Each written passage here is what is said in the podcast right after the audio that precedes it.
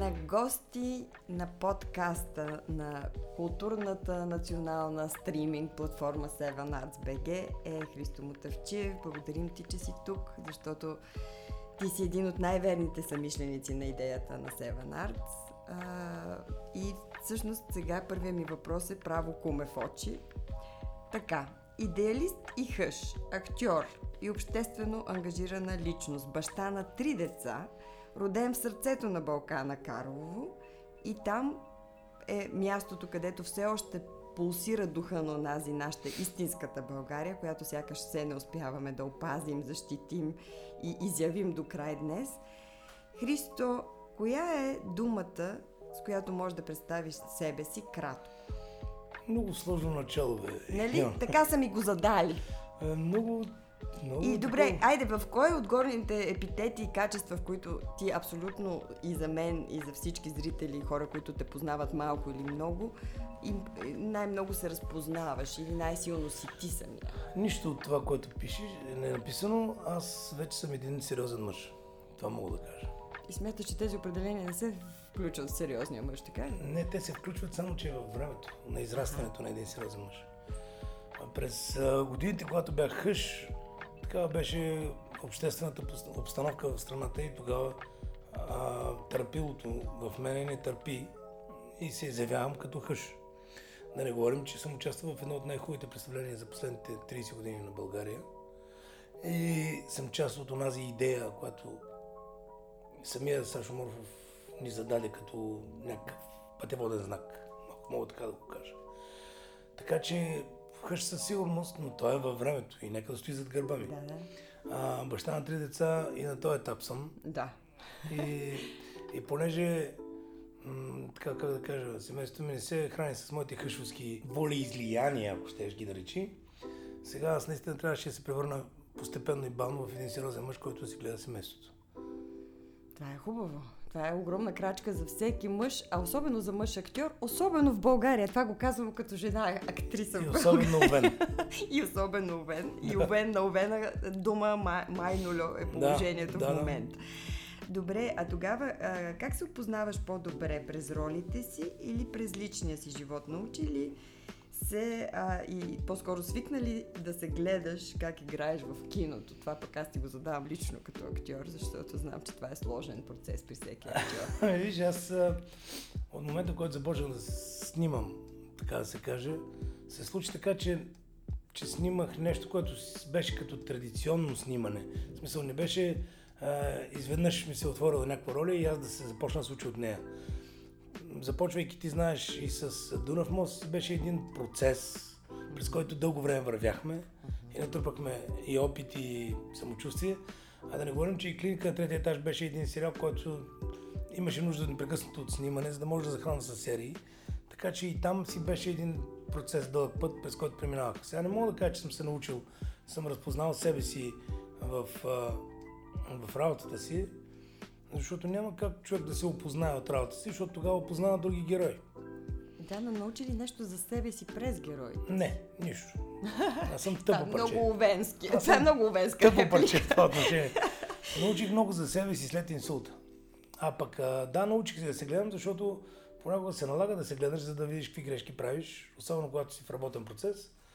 А, след това започнах да гледам филмите си от, от интерес, защото откривах неща, които, особено пак казвам, и в клиниката и в Дунав мост, откривам неща, които тогава са били такива очевадни грешки, и които нямало кой да ни научи тогава, да ни ги покаже и да ни ги каже, въпреки че имахме, особено в Дунав мост, имахме един прекрасен водач, нали? но той се занимаваше и с чувствителността на актьора, и с картинката, но не се занимаваше с това да ни учи как да играем. Ние трябваше сами да търсим този процес. И сега откривам такива очевидни грешки, които не е трябвало да ги правя, за които филма тогава може да стане още по-добър, ако съм знал как да реагирам. И затова гледам си интерес в момента тези неща.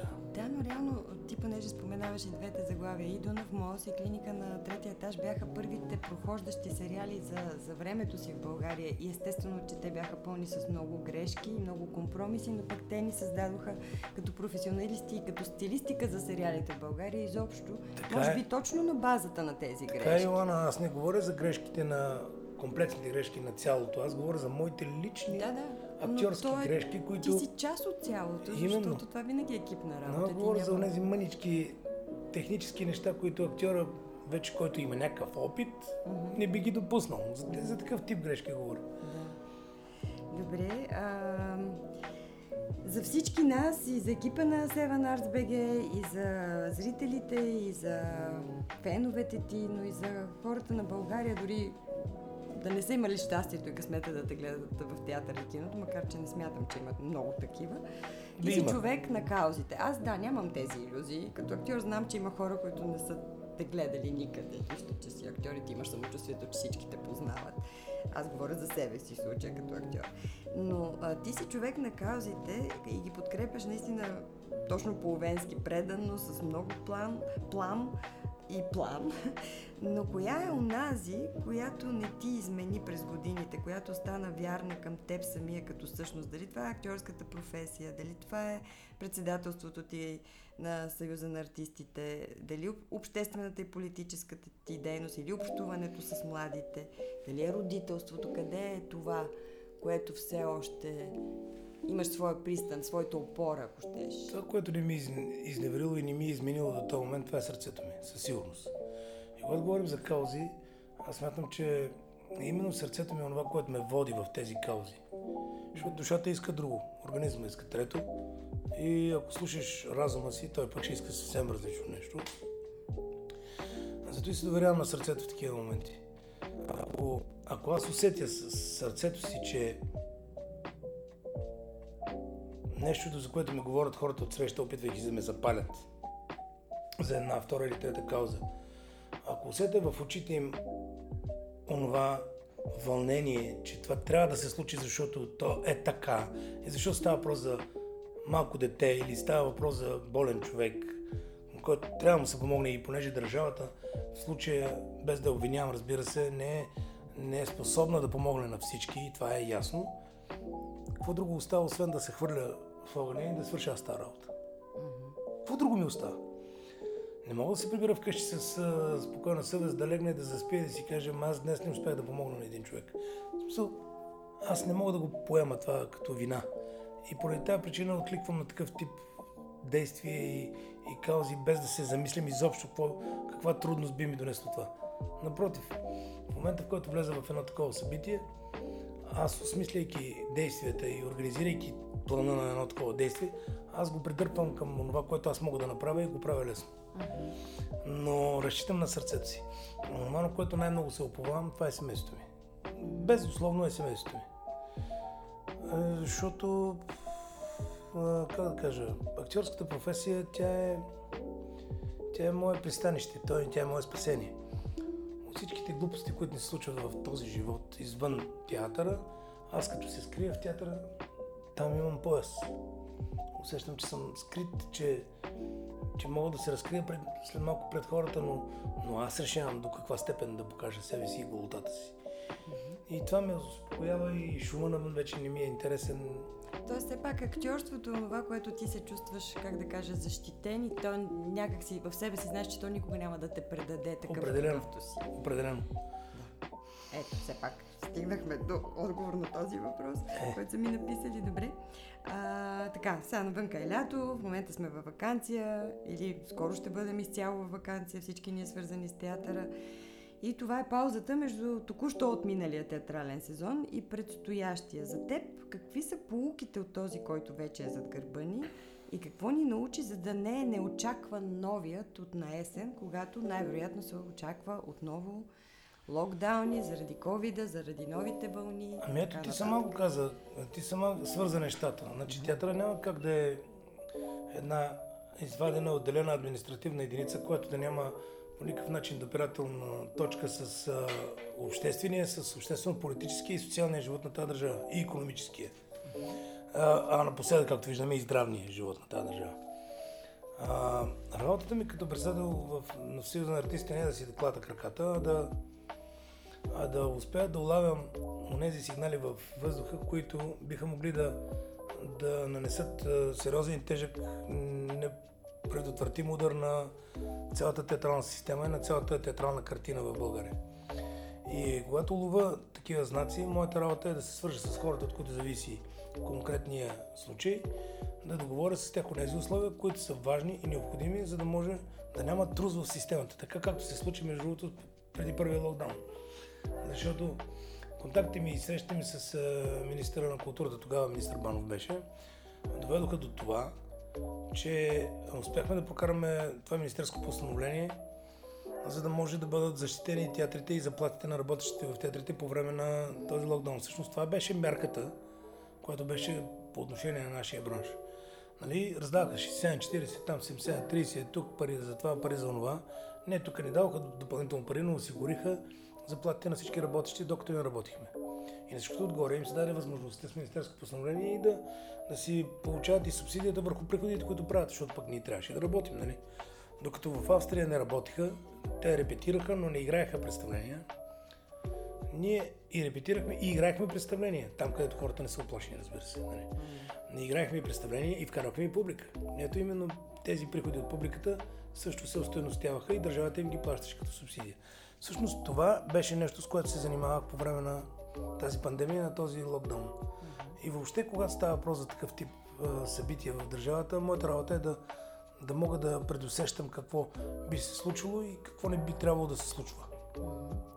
Да, определено COVID-19 всички на, от наш, нашия бранш и нашата сфера, но изобщо и, и артистите на свободна практика, като художници, фотографи, изобщо всички, които сме на свободна практика, имаме чувството, че COVID-19 ще ни е много дълго време длъжник и поради ограничаването ни на възможност за работа и поради много по-низкото процентово заплащане, когато изобщо имаме работа. Абе, извинявай, аз ще те прекъсна. Аз гледам обаче по друг начин на COVID-19.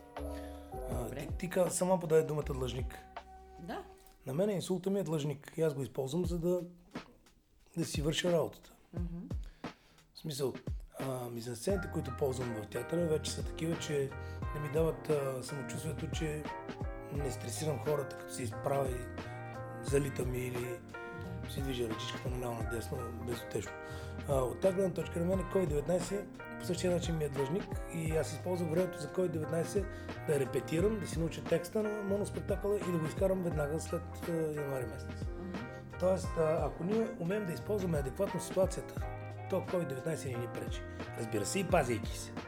Пазейки себе си, родителите си, близките си и публиката. Но да, но ти каза, да, ти го, ти го погледнал през твоята призма, че ти си работил, за да си готов в момента, в който можеш да имаш съприкосновение с публиката, но пък нуждата на публиката да съпреживява изкуството, по някакъв начин в този COVID-19 се усети много силно и, и точно в този момент се появиха платформи като Seven Arts BG. Не, не казвам, че не, казвам, че не се усеща. Публиката и ние го усещаме, защото като се изпълнят долу на 30% реха в зала да, и всички без маски, и са през човек, естествено, че и на нас, че намалява публиката. Естествено, че и на нас ни действа, да. Да, и, и за нас, и енергията, която получаваш от публиката на 30%, няма как да. Но пък умните да хора бъде... казват, успех се постига само с търпение.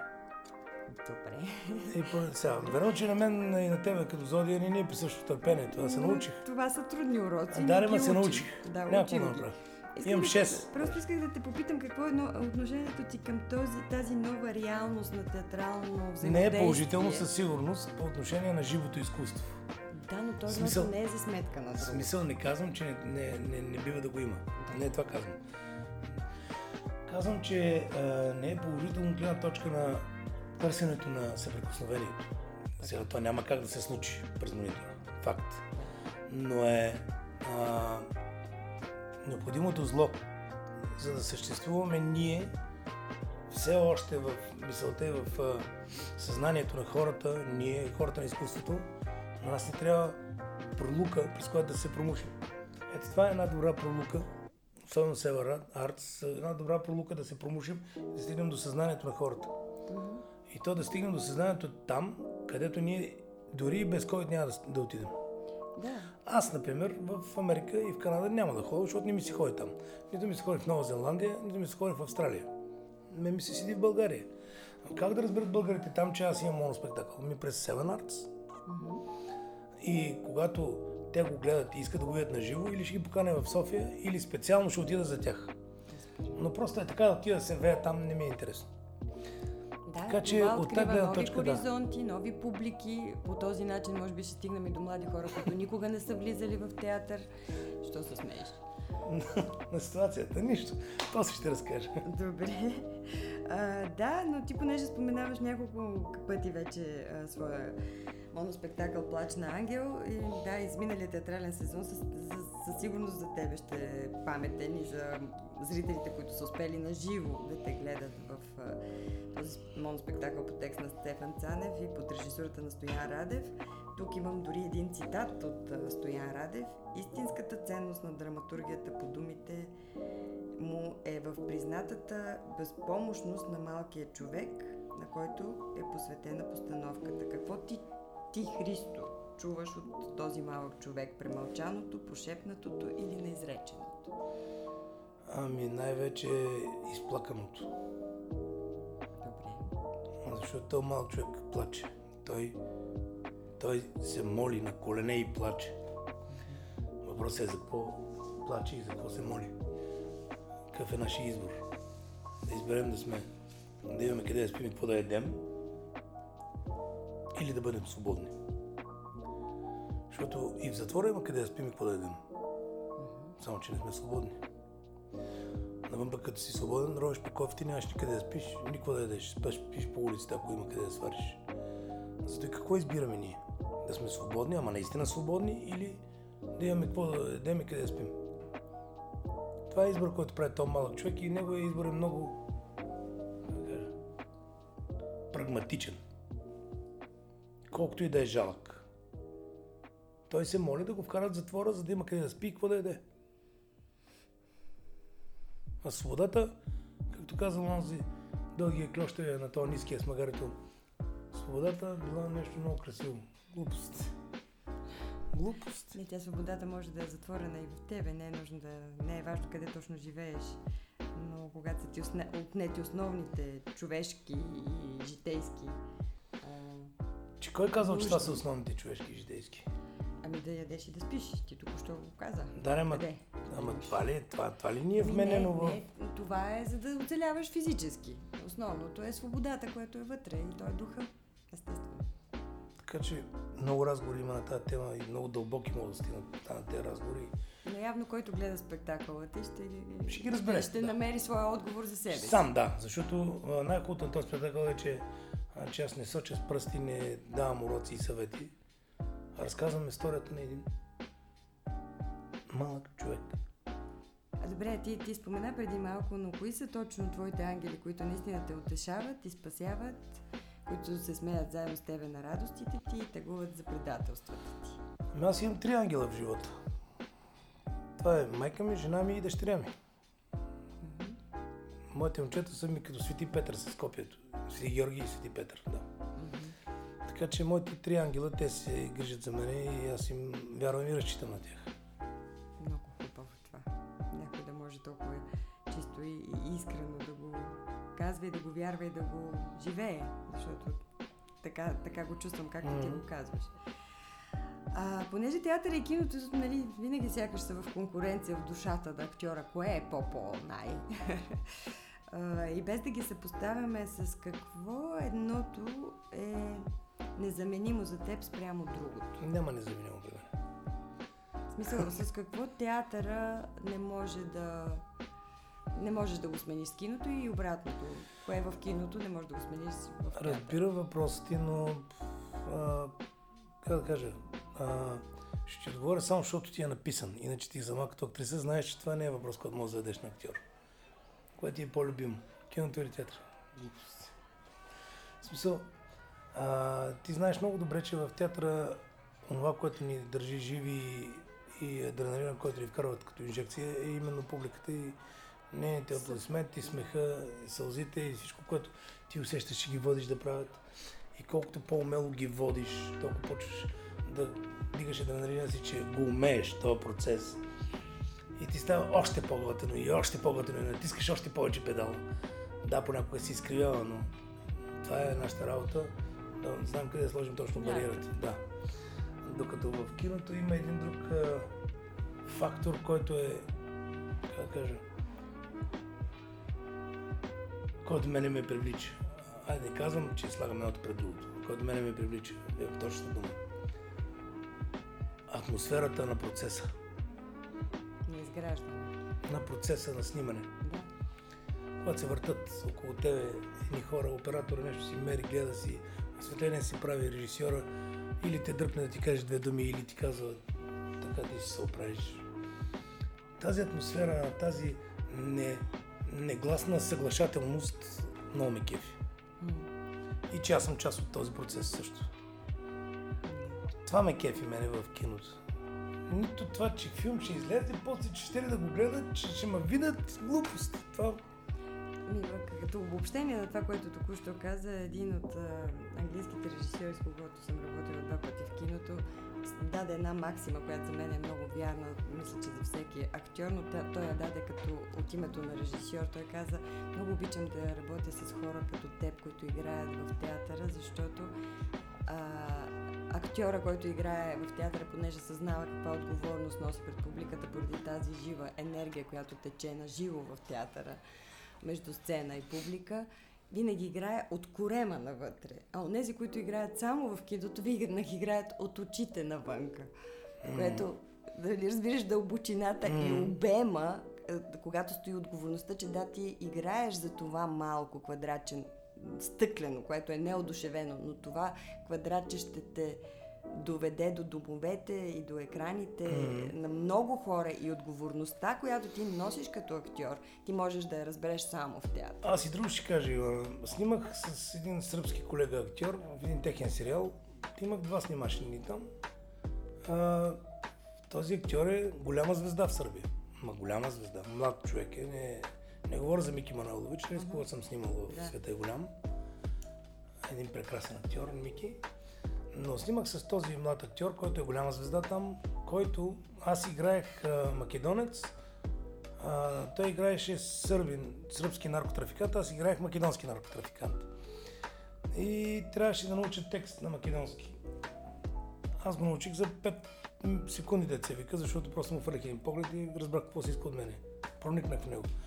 А, колегата ми, сърбина, не можеше да си научи петте реплики и правихме 40 дубала на една сцена, в която си казваме пет реплики.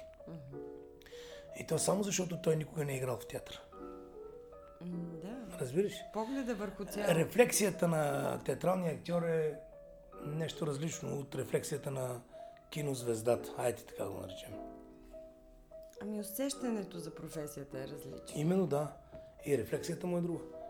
Инструментариума на киното е едно, в театър е съвсем друго. Това е Верно е, разлика. верно е. И макар, че смята, че сме актьори в киното и театъра и това е толкова голяма разликата, ми само когато си част от тази, тези два, две разновидности на професията, знаеш каква е разлика. Именно да. Добре, и понеже се заговорихме за актьорството и за театъра, м- така, синът ти, Асен Мотавчиев, Да се оправя. така де, хубаво, сигурно. Но реално той, Милички, е натоварен с една огромна отговорност. Много обременен, да. Да, генотипа и ДНК-то, с което вие сте го заредили като с а, тротил буквално, той е осъден да бъде актьор. Нарочно мен. ние така се разбрахме с майка му. Да, реално, нали, майка му е Лиза Шопова, дъщерята на големия, възрастния вече Наум Шопов, защото вече има и млад Наум Шопов. И той е завършил пък и класа на Стефан Данаилов, който му е дал още повече, е доналял масло в огъня. И, и вече е разпознаваем актьор със собствено присъствие в нашата професия. Така е, аз това се договорих с Лиза, с майка му. Дай си направим дете и да го изтормозим после заради двете фамилии, които носи. Смисъл, Това, не знам колко добре така миличкият човек трябва да се справя с тази трудна задача, кой, която вие и, и осъзнато като родители сте си поставили като цел, но аз исках да те питам друго. Това въведение беше заради нашите слушатели и зрители, кой е Асен Мотавчиев. Ти какъв зрител си на изявите на сина си? Мълчалив, критичен или възторжен? Ами аз първото представление, което му гледах, беше Антигона в Театър София на Иван Добчев. Аз почти не видях кой е сина ми от всичките сини маски бяха на сцената. Така и не разбрах кой е той. А, за сметка на това много бях щастлив, когато отидох да го гледам в а, Заешка дупка. Не, 1999. Бях щастлив, защото той там имаше роля вече. Виждах му ясно лицето. Чувах какво говори. И не на последно място, а, сега, знаеш, че талант е много спорно нещо. Нали? Талант може да, се развива и той се развива по време на пътя, който извървяваш. Не мога да кажеш на един човек, който изведнъж нека се е появил, той па е много талантлив. Само ако не е извървял пътя, за да стане толкова талантлив. Той се нямаше време да извърви този път, той беше студент тогава, когато играеше. Но това, което мене ме, как да кажа, успокои, става за тази работа е не заради това, че ми е дете, аз го виждах и го търс, търсих непрекъснато на сцената, което означава, че има харизма. А един актьор няма ли харизма, колкото и да е талантлив, ти не го гледаш просто. Енергията някакси те тръпва от теб самия и публиката предпочита някой, който е по... А говорите ли си после с, с него за ролите му? Ами, говорим Позволяваш си, ли си да говорим си, да, малко си говорим, защото пък и не е от много разговорливите. На кого ли се е метнал? На Войчо си. Да, той ще му и прилича. Много. Те са си е- удрали кожа. Войчо му е също толкова разговорлив, Да. както и дядо му. Да, това. скоро на една колежка и казах, е, защото те беше поканала Диана, беше поканала Христо Шопов и Асен, да говорят за новото им представление тест. Да. Така греда си беше вкарала. Ма така греда. С неговорене в Да. интервюто.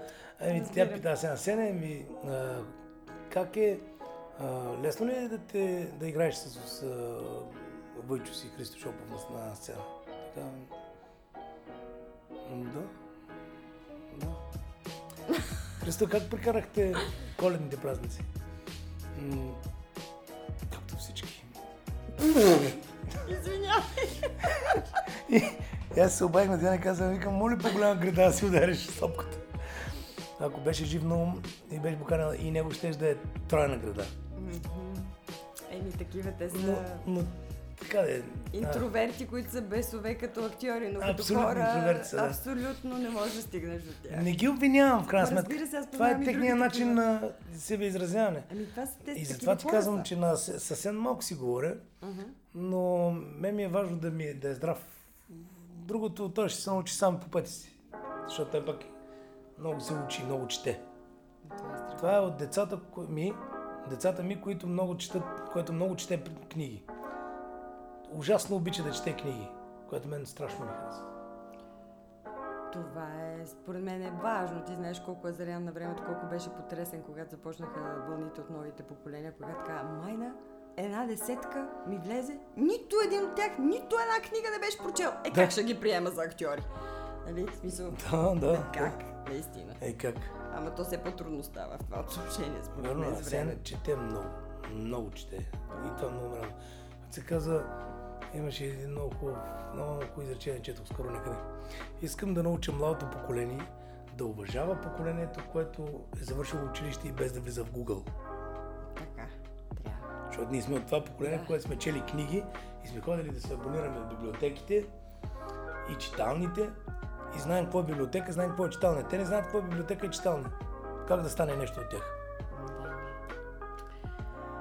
И в тази връзка, като се заговорихме за книги и за обучение и неща, които са ни оставали, нали, натрупвания, без да трябва да ги консултираме с Google, за да знаем дали са верни или не. Напоследък много ме кефи от всичките билбордове, които висят из цялата страна, като пътувам с колата за представления. На Марк Твен една мисъл, със сигурност ти си е мерна, като си пътува, че пелените и политиците трябва да се сменят често по една и съща причина. Сега, ние в момента сме в поредния пост-изборен период, в всеобща безтегловност отново сме всички, с твърде много неизвестни и за страната, и за културата. И оттам конкретният ми въпрос, какъв трябва да е или какъв или кой, кой не бих се те ангажирала да ме отговаряш, но какъв трябва да е следващия ни министр на културата в сегашната обстановка в България? А, Лошото е, че аз знам и кой. Трябва да бъде. Но няма да го кажа, да. Ми, знам колко политически сигурност- коректно ще бъде, ако го кажеш. Със сигурност не трябва да съм аз. Това е много добре. Виж, това вече е много добре. Позиция. Да. А, знаеш, аз смятам, че министър на културата, по принцип, като човек, като личност, като човек трябва да бъде... А, не е задължително да е човек от бранша. Първо, уточняващо, не е задължително да бъде човек от бранша. Но той трябва да познава изключително добре процесите в сектора и в бранша. Трябва да ги познава много добре. Това, това не означава, че той трябва да излезе от, от нас, от бранша. А и от кой бранш, извинявай? Художник ли да е, музикант ли да е, артист, актьор ли да е или какво? Тоест, Трябва да има, според мен, добър поглед върху творческия менеджмент, изобщо, който към настоящия момент е валиден. не само, от кой бранш. не само това, не е само това, Ивана. Защото, а, за жалост, много малко хора знаят, че Министерството на културата е едно от най-богатите министерства в държавата. С този малък бюджет, за който говорим. Дори аз не знае. Знаеш ли защо? Не. Защото в тази държава, в която ние живеем, на това место, на това геополитическо и стратегическо място, на което живеем, където копнеш, излиза археология. Отдолу това е едно несметно богатство. Да не говорим за сградите, които са паметници на културата в тази държава, които са строени на, не на килограм, а на тонове. И когато в момента ги имаш, ти трябва да се грижиш за тях. Това са собствености на Министерството на културата. И това го прави наистина едно от най-богатите министерства. Да не говорим за паметници на културата, за археология, за ценности, които откриваме всеки ден. Да не говорим въобще и за това, че, а, че имаме 60 театъра в България. В тези 60 театъра работят много, много хора. И работят само на трудови договори. Изцяло на трудови договори. Тези хора, а, те формират бюджет на това министерство. И този бюджет отива само за заплати. Тоест, един такъв човек трябва да има много сериозен поглед върху всички сектори в сферата на културата и да направи ония екип, който е изключително способен да се справи с всеки един сектор. Ма не да се справи раз- саморазправяйки се, а да се справи давайки предложения и стратегии за развитие на всеки един сектор по-отделно. Няма как да очакваш един, който и да е той изпълнил се министър на културата, да има стратегия за развитие на българската култура, защото българската култура е необятно нещо. То не става просто само за театър или за музика. Така че министър на културата трябва да е човек балансиран. Човек с визия изобщо за българската култура като обща рамка. От там нататък по сектори трябва да се слушва съветите на съветниците си и на министрите, които, с които работи. Лошото е друго. Лошото е, че последните 4 години, че и още назад, аз съм свидетел, да, аз съм свидетел на това, че министрите на културата не разполагат с а, свои предложения за заместник министри. На тях им се дават като квоти от, от партньорите, с които работят правителствата. Понеже вече няма едно правителство, което няма една партия, която да прави сама кабинет. Там има партньори, айде да кажа и нарека. Примерно на това правителство, предишното, партньори им бяха ВМРО, патриотичните, и там и НФСБ на коалиция. Коалиция е думата, коалиция. По, в една такава коалиция има квоти. И това е политика. Тоест, ако министър е от едната партия, по квоти от другите партии, които са коалиционни партньори, трябва да има по един заместник министър задължително.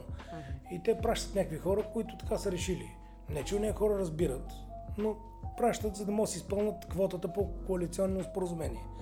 От тази гледна точка министър не може сам да си избира хората, с които да работи което е много лошо.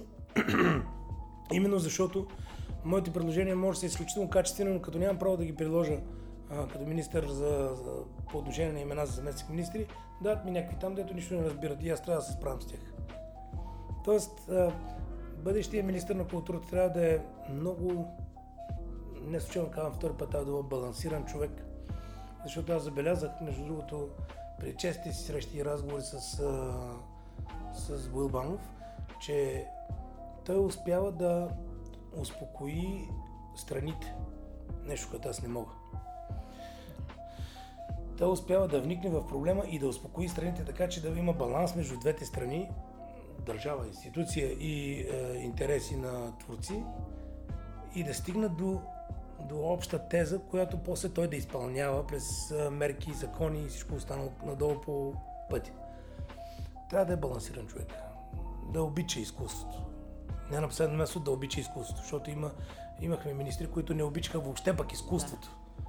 Да. И как така изведнъж те са министри на културата, точно не знам по квоти и по политически споразумения. Ти го да. каза сам. Така, то това е проблема. Mm-hmm. И дано да има механизъм, в който да може да се промени това, за което ти повдигаш като проблеми. Въпрос, че не може да се измираш дори заместника. Да не не говорим. искам да те плаша, но няма такъв механизъм. Няма такъв механизъм и в момента все още разчитаме на, как да кажа, на този сладък менталитет на българина, който много мрази думата имам човек в ери си министерство и ще му се обадя, ще свърши работа, но когато се отнася до съседа. А в момента, в който го заболи него корема, така, бе, звъни на съседа и вика, имаш ли човек в военна болница, че ме заболя корема? Е, аз то, този двоен стандарт не, нещо не го разбирам. Същото е и с те, които ни управляват. Много искам да съм независим, да е демокрация, да е свобода, обаче ако ми набутат един дето не го знам какъв е. Уу, искам моя човек. Разбираш? Нека си тук се къса нишката на това, което ти, ти искаш да бъде. Като видимост, като предвидимост. Mm-hmm. Да се разкарат те квоти, да има някакъв определен принцип, по който да се избира министър на културата, да се работи както е на времето. Между другото, не знам дали знаеш, но аз поне съм се родил. На времето директора на Народния театър, на Националния театър на България се е избирал от Народното събрание, а не от Министерство на културата, защото Народният театър, Националният институт на България е бил ведомство част от Народното събрание. Бюджета се определя от Народното събрание и кой да бъде не с конкурси с изпит в 17-та зала на, на пред комисия на Министерство на културата, а от Народното събрание се е посочвал личността, която да ръководи тогава, нали, да води Народния театър и той е трябвало в рамките на един месец да изготви бюджет, който да, с който да поиска пари за финансиране от Народното събрание. Това кои години? Ми това е малко след царя. Или по времето на царя. Така е било. Защото това е национален. театър. да, това е било и за националната опера. И е операта, да, защото това са националните да, институции. националните институции. И аз от край време говоря на директора на Народния театър и на другите директори на националните институции да се съберат и направят едно съглашателство и да поискат закон за националните институти на България. Да имат друг вид финансиране. Не да бъдат на субсидия 3 лева, както са всички театри, и после да викат, ма защо Кърджали взимат повече пари от мене, при положение, че една и съща субсидия взимаме. Ние сме национален театър. Откъде на къде ние ще получаваме колкото Кърджали, да речем? Да, казвам да речем Кърджали или Смолен. Ами защото няма закон за националните институти. Или закон, или отделна точка, в която да бъде описано, що е то. Национален институт, как се формира като национален институт, какви са неговите правомощия и какви пари разходва. Но това е работа вече на директорите, не е работа само на хората, които случайно помислят веднъж или два пъти за това. Да, но там има, да, стигаме до законодателство, отново до Министерство и до промяна на изконните, изначалните правила. Не, бе, Йоан, то, това не са проблеми. Не, това не са проблеми. Да стигнеш до Министерство, до Комисия по култура и тъна, тъна, тъна, тъна. Чисто институционалните стъпки са ясни, те не са проблеми. Проблем са това да се съберат директорите на тези национални институти, да седат на една маса, да не си бъдат очите, да не си гледат в канчето, а да кажат, моят национален институт има нужда от 17 милиона. Ние взимаме толкова, толкова, толкова. Правим това, това, това, това. И затова се отличаваме от другите институти.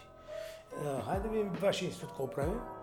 Когато се съберем в една посока и мотивацията ни е една, да излезем с общ документ, да се присъединят съсловни организации като нашите, и след което да излязат с, с предложение към Министерски съвет, към Министерство на културата или към Комисията по култура. Защото тези институции ти няма как да ги прескочиш. И те си знаят как да извървят пъти другите институции. После, че някой трябва да се нагърби с това, да се инициира и да има е, желание за работа и енергия. Да доведе едно нещо от тук до тук. Половенски. Да. да. Добре. И понеже ти започна с хъшовете и с... А... Не, ти започна. Да, но ти започна с встъплението си, защото това за тебе е важно и защо е съществена част от твоята природа, макар и останала в миналото. Тук имам един такъв последен въпрос, а, доста общ и доста без еднозначен отговор за мен. Но а, къде е, къде е онази България, която да, да живее, както се казва в хъшовете, да живее България, която да пожелаем за децата си, да възродим за децата си. А, тя къде се намира според теб? А, пре, тук или отвъд Дунав мост. Знаеш, това беше, да, това беше сюжета на нашия филм, като идея изобщо. Защо младите хора не искат да останат тук, искат да минат Дунав мост, поне така Иван Андонов ни казваше, когато го работехме този филм. Или Това беше тази... много актуално, ако си спомняш. Ами то, то сега не е много спряло да бъде актуално, нищо, че говорим за 22 години. Да, ма вече не искат татък Дунав мост. Искат директно от татък Сърбия нататък. Да, да, става дума, че то Дунав мост беше като препратка да, да излезеш извън Не, не разбирам, те ще кажа. Значи тази България, която в момента е тук, аз не искам да я оставя на моите деца. Така. Със сигурност. Те няма какво да правят не. И това обезсмисля всъщност оставането им. Аз, тъй като не искам те да заминат, аз всеки ден се опитвам да променям е по толкова, по толкова, но по толкова да променям, за да могат да остават друга България на децата си. Защото иначе трябва да ги пратя в, в България на Стамбулов. Mm-hmm. Което едни казват, че било много страшно, други казват това, че е било много хубаво. Защото е имало и ред и дисциплина. Mm-hmm. Скоро си говорихме с един поет, голям поет, който каза, според мен на България и трябва една малка, но много спретната диктатура, за да се оправят нещата да се въведе ред и да има справедливост. Да, това им, има да. предвид да. този поет. Не говорим за диктатурата като диктатура. Тя винаги има... Говорим за диктатурата като диктатура.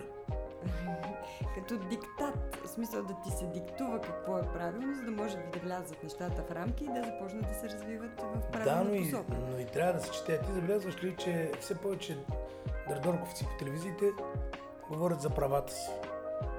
Това означава, че са чели Конституцията са чели само в частта права, не се чели в частта задължения. А Конституцията трябва да се прочете цялата. Като всеки договор, който трябва да подпишеш накрая. Да. И ти не четеш само твоите Частта задължения, за четеш всичките задължения на продуцента. Да. За да знаете в какъв процес влизате заедно. Абсолютно, да. И всеки носи своите И аз затова ги съветвам всички млади колеги, които се занимават с тази професия, особено ако са членове на Съюз на артистите, договор задължително се иска поне седмица преди да започнеш снимки. Никога не се подписва договор на снимачен терен, защото продуцентите са свикнали да извиват ръцете и да викат, айде, айде, ще снимаме, пък ще подпишем договор, няма проблем. После може и без договор да работят, ма или ще подпишат някакъв договор, който после се окаже, че са толкова излагани, че няма на къде. И вари ги прави. Им казвам, една седмица договор преди започване на снимки. Първо, никога не се работи без договор. Второ, ако не можеш да четеш договор, ти като член на тази организация имаш право на безплатни юридически и финансови консултации от нашите специалисти. Идваш, показваш договора, наши юристи казват, тук ще излъжат, тук е тази точка, ние ще излъжем, там в една точка ще се споразумеем, пратим нашия вариант, ако са съгласни, подписвай, ако не са съгласни, не снимаш. В смисъл, това е нашата работа за защита. И ако почнат да ги лъжат прекалено много, тогава вече включваме тежката артилерия, обаждам се аз. Аз мислех, че отивате в съда. Не. Съда е най-накрая. Съда е най-накрая. Е, значи най-тежката все пак си остава съда. Разбира се. Затова казвам на тази малка диктатура, в която някой трябва да въвежда ред. Тоест ти си малката диктатура, след това следва съд. Така да се степенуват нещата. така разбрах аз. Е, моля ти си. Еми... След това вече следва съд. Еми, така излезе. Еми, наш през първо.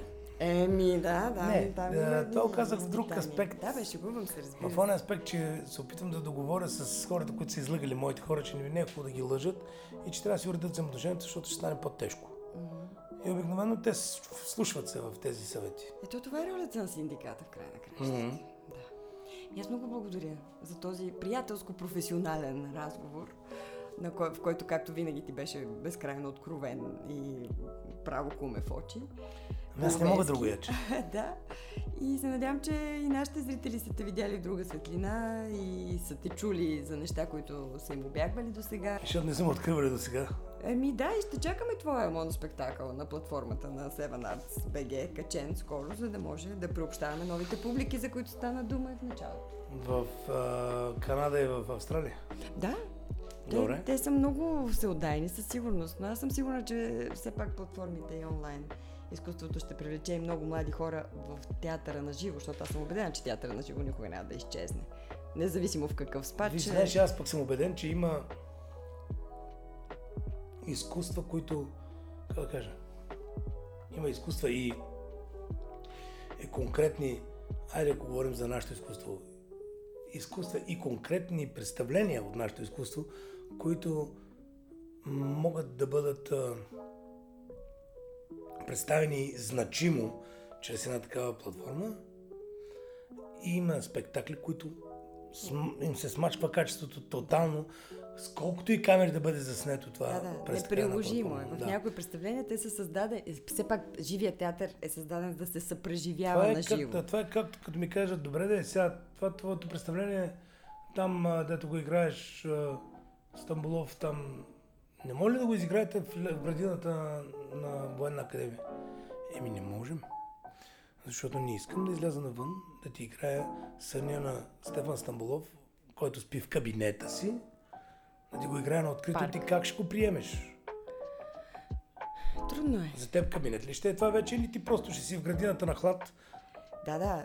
Но covid ни научи на това, че не всички представления са приспособими да се играят на площада, в парка и дори в онлайн пространство. Разбира се, разбира се. Просто те са създадени за друга среда. В черната котия, с тихото, с тъмното. Не може. Това исках да кажа, че има спектакли, които стават за платформа, има спектакли, които не стават за тази платформа. Да, да, да това е безспорно, но пък това стимулира да се развива изкуството и в тази посока. Да, бе, така, че трябва да си пазим и качеството. Да, трябва да си пазим и качеството. Да, разбира се. То не е за сметка на качеството. Mm-hmm. И в това отношение мисля, че не знам дали си го успял да го видиш, но унизените Беларус е една доста добра стъпка в тази посока. Не забравяй само, че унизените Беларус е представление правено и мотивирано именно за да бъде направено от такъв тип идеология и, и съвременно мислене на младите. Да, да, аз всъщност съвсем изключих, че реално той е номинирано за ИКАР, така че няма как ти да не си го гледам. Но реално за мен той е много вярна стъпка в посоката на новите изисквания на времето, в което се озовах. То е поръчано от новото време. Да, точно. Да бъде направено. Да. Така че те остава. Така че ние вървим по тая пътека също. И няма как да я откажем, но живото изкуство си е живо. Да както се виждаме казваше, по-често на живо. Както казваше Румен Царев, лека му пръст, както казваше, изкуството си е изкуство, ама естественото си е най-хубаво. Добре, благодаря ти много за този yes. разговор. И до скоро. Мерси.